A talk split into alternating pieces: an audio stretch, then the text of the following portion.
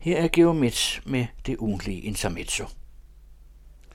Mens verden ser ud til at sætte skub på sin almindeligvis forventede undergang, konstaterer stadig flere kommentatorer, som påfaldende træk i tiden, at fagkundskab i den politiske debat er betroet rollen som bønder bag scenen i tredje akt i en glemt opera. Indsigt risikerer man ellers sin eksamen for ikke at besidde.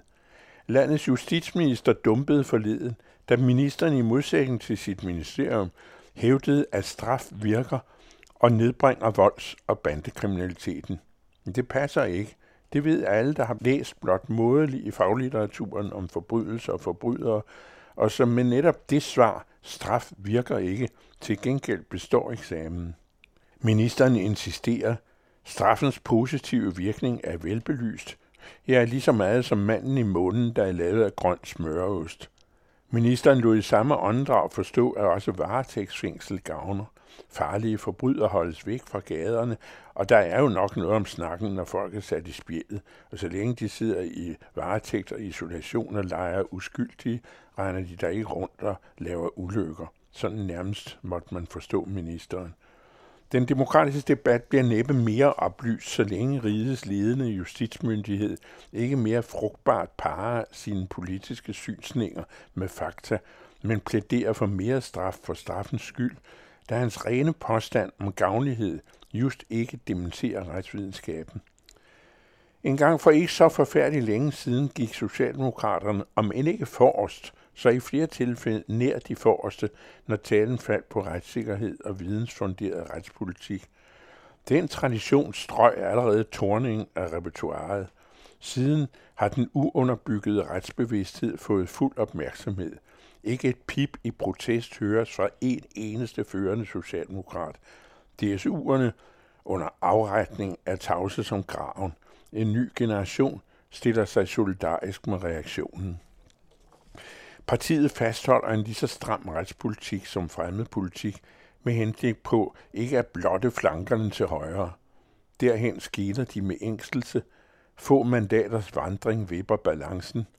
Højrefløjen ligner ganske vist et håndværkertilbud, men meget kan nå at ændre sig, og Socialdemokratiet agter for enhver pris at fastholde gevinsten af returnerede DF'ere.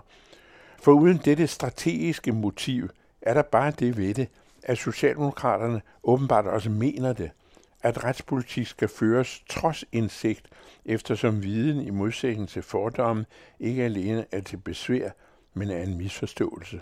Således må vurderingen være, at uanset en bøde konjunkturbestemt retspolitisk indstilling, er modvilje mod underbyggede argumenter nu det store regeringspartis politiske mentalitet – med ydermere de tilbageblevne børn og det møderne ophav i Syrien, en sag, der kunne ordnes i langsom håndevending, uden at partiet ville tabe på det, formentlig det modsatte, slår det den kritiske jagttager, at de fakta, der kan fremlægges som forholdene, underordnes den dybe nationale krænkelse, de har valgt Danmark fra, hævdet påført af et par rundtossede kvinder med børn.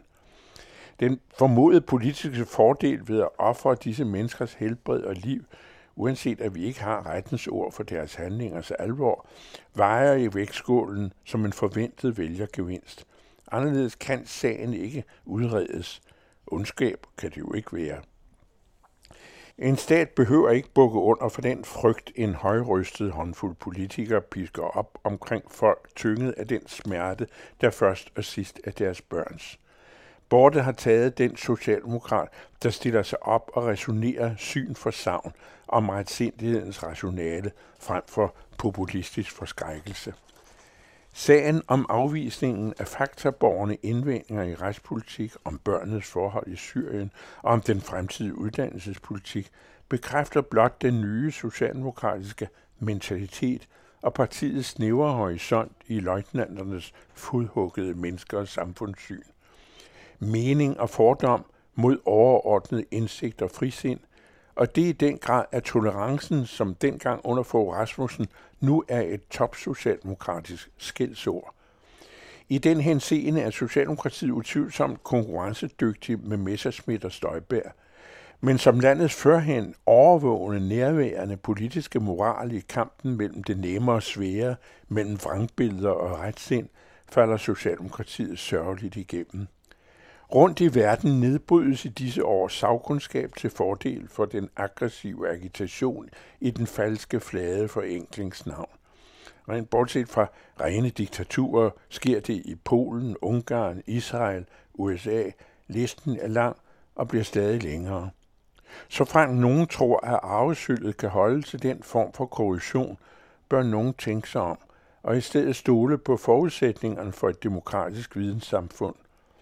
De socialdemokratiske ledere i den uniformering af flokken, der nu er til at få øje på, burde nedsætte en revisionistisk studiekreds med partiet på dagsordenen.